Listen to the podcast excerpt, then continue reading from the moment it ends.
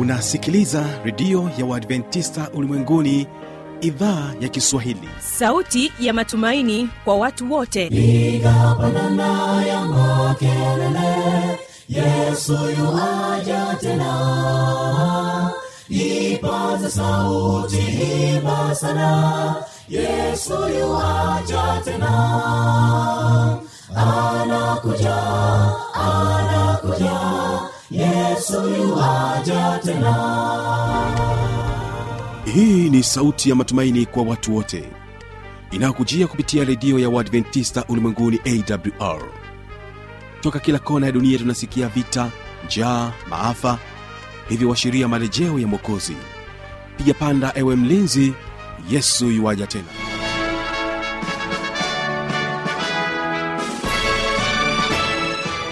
ni matumaini yangu hujambo na unaendelea kutegea sikio idhaa ya kiswahili inayopatikana katika masafa mafupi ya mita bendi 16 karibu tena katika kipindi kizuri cha vijana na maisha.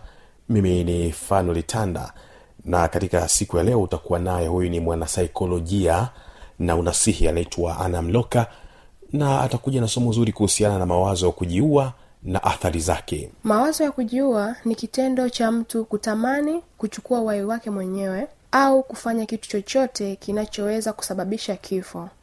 Mfano kunywa dawa kujinyonga kujitupa kwenye maji au sehemu ya hatari au kujisababishia ajali. Mtu anapowaza haya yote ndio tunasema kwamba anakuwa na mawazo ya kujiua. Huyu ni asha majura anasema kwamba nitamsifia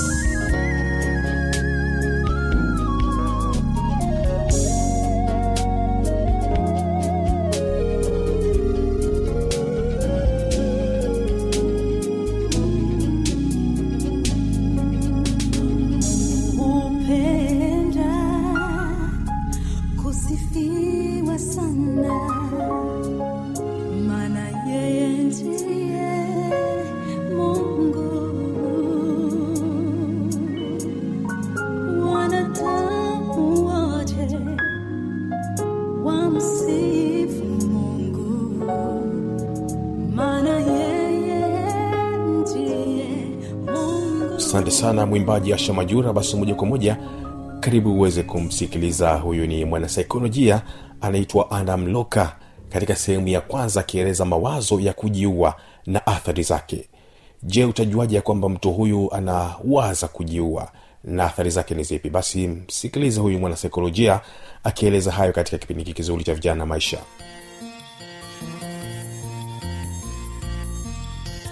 Turekebishe turekebishe matatizo ndani ya jamii yetu. Turekebishe turekebishe mapokeo yasiyo na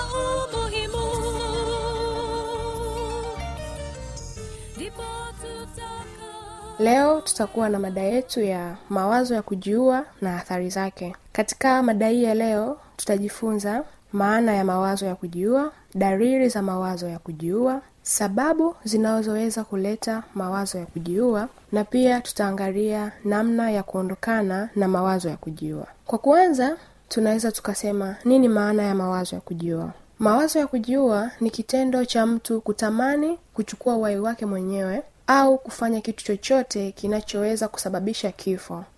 Mfano kunywa dawa kujinyonga kujitupa kwenye maji au sehemu ya hatari au kujisababishia ajali. Mtu anapowaza haya yote ndio tunasema kwamba anakuwa na mawazo ya kujiua. Sasa nini dalili za zinazoweza kusema kwamba haya ni mawazo ya kutaka kujiua dalili ya kwanza ni kuongelea kuhusu kifo chako mwenyewe. Mfano mtu anaweza akasema natamani nife. Natamani ningekuwa marehemu. Natamani hata nisingezaliwa. Na maneno mengine ambayo yanafanya aonyeshe kujutia uwepo wake yeye katika uso wa dunia. Lakini pia dalili nyingine ambayo inaweza ikaonyesha kwamba huyu mtu ni ana mawazo ya kujiua ni kuanza kutafuta namna ya kifo chake mwenyewe au ni nini kimuue huyo mtu. Kwa mfano mtu anaweza akaanza kwa kununua dawa ambazo zinaweza kuondoa uhai wake anaweza akanunua bunduki pia anaweza akatafuta kamba kwa ajili ya kujiua ambayo tunasema kwa ajili ya kujinyonga au mazingira ambayo mtu huyo anatamani afie hapo mfano mtu anasema kwamba mi natamani nife mlimani. Anaenda mlimani anapanda kwenye milima anasema kwamba huku sitopata msaada wowote hatopatikana mtu wa kunisaidia sitopata kitu chochote ambacho kinaweza kisababisha mimi nisiondoe uhai wangu. Akajitupa huko milimani akapata majeraha makubwa na makali ambayo yatamsababishia yeye kuondoa uhai wake. Lakini pia sababu nyingine um, au dalili nyingine ambayo mtu anaweza akawa nayo ikaashiria kwamba ni ana mawazo ya kujiua ni kuanza kujitenga na jamii au watu wa karibu na kutamani kukaa peke yake pasipo kuzungukwa na mtu au watu. Mfano tunaweza tukasema kwenye familia kunakuwa na mmoja kati ya watu kwenye familia anakuwa na mawazo ya kujiua. Hasa ataanza kujitenga kwamba labda alikuwa mnakaa wote mnakula lakini yeye ata ataacha kukaa pamoja na nyie ataanza kuchelewa kwa ajili ya muda wa kula ataacha kwanza nyie mle wanafamilia na yeye atakuja kula baadaye akiwa peke yake. Hii ni dalili pia nyingine ambayo inaonyesha mtu ana mawazo ya kujiua. Maisha haya yenye shida turekebishe turekebishe tusiangamize. Kizazi kijacho tutajaulizwa tutasema nini?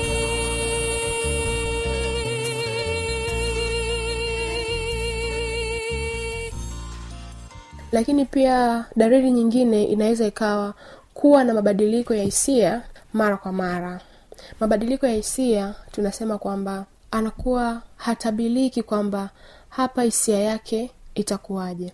Kwa mfano asubuhi anaamka mtu akiwa na huzuni sana mchana anakuwa ana furaha jioni ana huzuni tena. Lakini pia mtu mwingine naweza ikawa leo ni ana furaha kesho ni ana huzuni. Yaani kwa kifupi tunaweza tukasema kwamba hisia zake zinakuwa hazitabiliki. Unaweza ukamfanyia jambo zuri kwake yeye likawa baya na namna atakavyolipokea atalipokea tofauti na ambavyo alikuwa akilipokea mwanzoni. Kwa mfano marafiki. Inaweza ikawa umeshazoea kwamba mtataniana mwenzako atakujibu kama ambavyo utani wenu ambao mmekuwa mkiishi katika maisha yenu. Lakini endapo anakuwa na mawazo ya kujiua inaweza ikawa ule utani kwake yeye ukawa unamletea hasila zaidi kwamba ile hali ya kila siku ya mazoea yenu na tabia yenu ambayo mmekuwa mnaishi inakuwa ni tofauti. Lakini yote haya yanaweza yakawa amepelekewa na mawazo ambayo yanakuwa nayo ya kutaka kujiua. Lakini pia kingine ni kuongezeka kwa matumizi ya pombe au madawa ya kulevya. Tunaposema kuongezeka ni pale ambako mtu anakuwa alikuwa anatumia lakini baada ya mawazo haya kumjia matumizi yanaongezeka zaidi au kwa mtu ambaye alikuwa hana matumizi ya pombe au madawa ya kulevya yeye huanza kwa matumizi haya ambayo hawali hayakuwepo. Kwa hiyo pia hii inaweza ikawa ni dalili mojawapo ambayo mtu anaweza aka, akaanza kujiuliza kwamba ni nini kinakuja sana akilini mwangu ndo maana najikuta natumia um, pombe au na madawa ya kulevya ambayo mara kwanza nilikuwa situmii au nina nilikuwa ninatumia lakini kwa sasa utumiaji wake umeongezeka. Lakini pia hata watu ambao wanamzunguka mtu huyo wanaweza wakawa ni chanzo cha kujua kwamba mbona mwenzetu mara kwanza hakuwa hivi lakini kwa sasa yuko hivi. Kwao hii ni moja ya dalili ambayo inaweza ikaonyesha kwamba huyu mtu yuko kwenye hali gani kwa sasa hivi. Pia ndugu mpenzi msikilizaji pia kusab- dalili nyingine ni kubadilika kwa ratiba ya kila siku ambayo mwanzo haikuwepo. Mfano ratiba ya kula au ratiba ya kulala.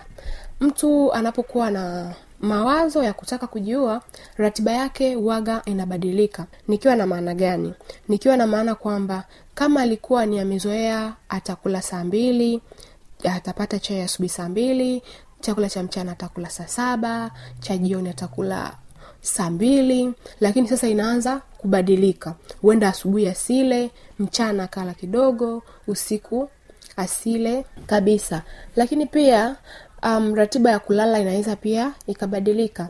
Inaweza ikabadilika kwamba akakosa usingizi kabisa au akapata usingizi kwa kuchelewa au usingizi ukawa unawahi kuisha. Na haya yote yanatokana na nini? Mara nyingi akili yake huyu mtu ambaye ana mawazo ya kutaka kujiua inakuwa inatawaliwa na namna gani nitajiua namna gani nitaweza kufa ni kitu gani nitumie ili kinirahisishie kufa. Sasa haya mawazo yanakuwa yanampelekea yeye kukosa usingizi kama ambavyo alikuwa anapata awali. Lakini pia ratiba yake ya kula inaweza pia ikabadilika kutokana na mawazo hayo humnyima amani ya moyo. Na mara zote tunapofahamu amani ya moyo inapokosekana hamu ya kura inapotea na pia hata kupata usingizi inaweza ikawa ni shida. Lakini pia dalili nyingine inaweza ikawa ni kuwaaga baadhi ya watu kama vile hawatakuja kuonana naye tena katika maisha yao.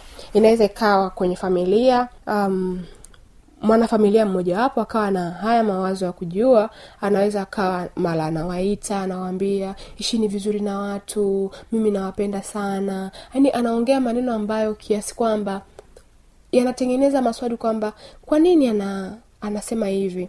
Ni kama anajiandaa sasa kwamba hawa watu sitoonana nao tena kwa hiyo nisiwaache hivi hivi. Hebu ni, ni, ni hebu niwaachie kitu fulani. Hebu nifanye hivya vile vitu ambavyo ambavyo vinaleta mkanganyiko um, baadaye hata mtu ambavyo ukiwa umekaa unaviwaza hauwezi ukapata majibu sahihi. Kwa hiyo kuwaaga baadhi ya watu katika familia um, mara kwa mara unawaaga. Kuna zile kuaga nyingine ndugu mpenzi msikilizaji zinakuwa ni za kawaida kwamba maybe mama anaenda kazini jioni atarudi. Lakini unakuta namna ya uagaji huu mtu yuko hapo nyumbani na hana mahali kwa kwenda lakini anawaaga kama vile hamtokuja kuonana tena kwenye maisha yenu.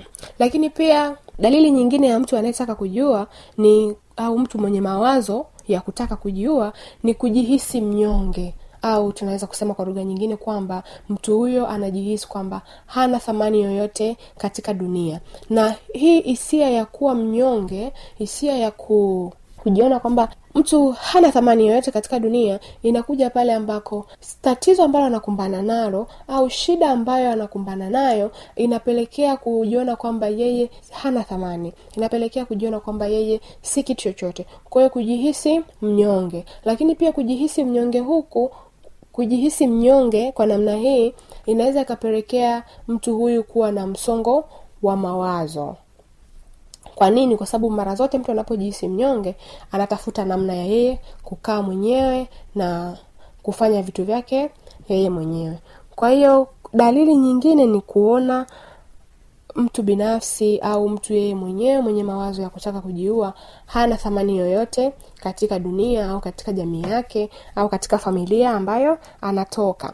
Lakini pia dalili nyingine inaweza ikawa pale ambako mtu anaona kwamba hana njia nyingine ya kutatua shida zake zaidi ya kujiua tu. Pale ambako mtu anafikia hatua ya kutaka kujiua ni pale ambako amesha amekosa namna nyingine za kutatua tatizo ambalo anakutana nao au shida ambayo anakutana nayo kwao anaona namna iliyobaki ni moja tu ya yeye kuchukua uhai wake yeye mwenyewe. Lakini kuna kipengele kingine ambacho ni sababu zinazoweza kuleta mawazo ya mtu kutaka kujiua je ni sababu gani zinaweza zikaleta mawazo ya mtu kutaka kujiua.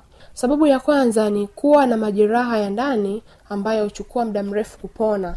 Mfano majeraha haya yanaweza yakawa yamepatikana baada ya mtu kubakwa kulawitiwa kunyanyasa kisaikolojia kimwili au namna nyingine yoyote ya unyanyasaji ambayo inaweza ikaleta majeraha ya ndani ambayo huchukua muda mrefu kupona. Lakini sababu nyingine inayoweza kuleta mawazo ya kujiua kwa mtu ni maumivu ya mwilini ya muda mrefu au kuumwa muda mrefu.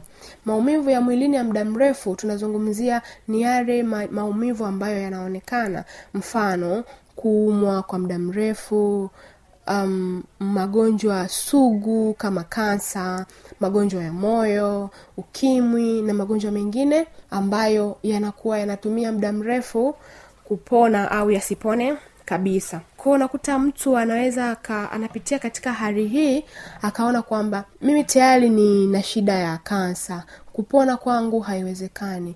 Kwao ni nini nifanye? Anaona bora ajiue. Kwao hii inaweza kawa ni sababu kubwa ya mtu kutaka kujiua au kuondoa uhai wake yeye mwenyewe. Lakini sababu nyingine ambayo inaweza kupelekea mawazo ya mtu kutaka kujiua ni kupata hasara au kuogopa kupata hasara.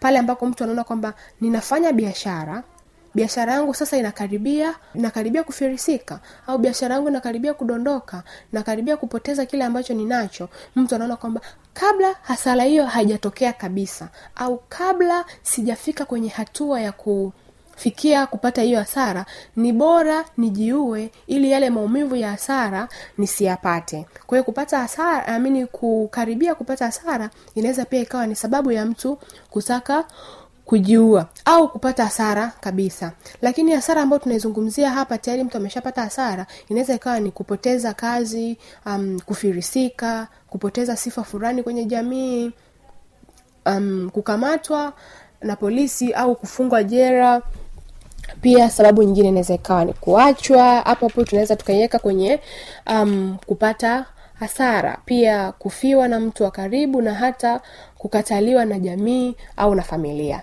Tunaposema kufiwa na mtu wa karibu pale ambako umezoea mtu wako karibu muda wote mko naye. Sasa pale ambako anafariki yale mtu anashindwa kukubaliana na ile hali kwamba sasa nimebaki mwenyewe. Sasa mtu ambaye nilikuwa naye karibu kwa sasa hayupo. Kwa hiyo mtu anachoona kwamba siwezi kuvumilia haya maumivu. Ni nini nifanye? Ni bora nijiue inakuwa ndio option yake ya mwisho. Au inakuwa ndio chaguo lake yeye la mwisho. Kwa hiyo sasa inaweza ikawa pia ni sababu nyingine. Lakini pia kukataliwa na jamii. Kukataliwa na jamii inaweza ikatokana na jamii kutokubali kitu ambacho mtu huyo amekifanya na ikaamua kumtenga. Kwa kitendo cha jamii kumkataa na ameshatengwa tayari na jamii hawezi kubeba yale maumivu anaona kwamba njia pekee ambayo mimi ninaweza nikafanya ni mimi kuchukua uhai wangu mwenyewe.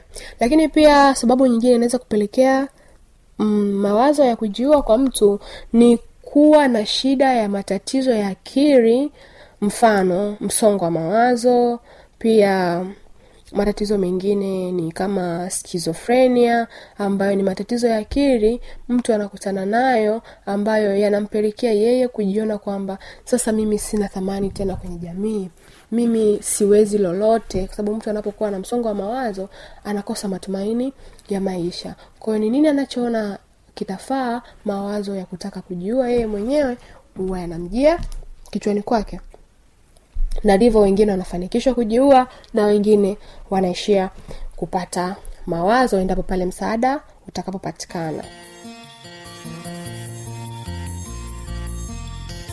Turekebishe turekebishe matatizo ndani ya jamii yetu. Turekebishe turekebishe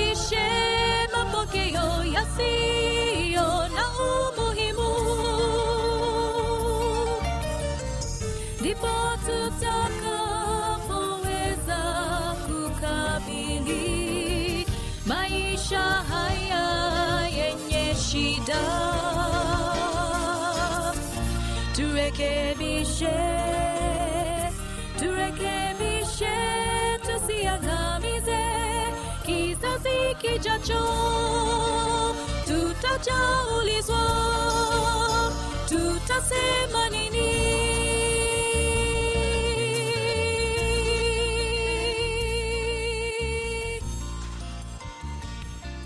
Mimi ni fanuel tanda ninakushukuru sana mpendo wa msikilizaji kwa kutenga muda wako kusikiliza idhaa ya kiswahili ya redio ya uadventisa ulimwenguni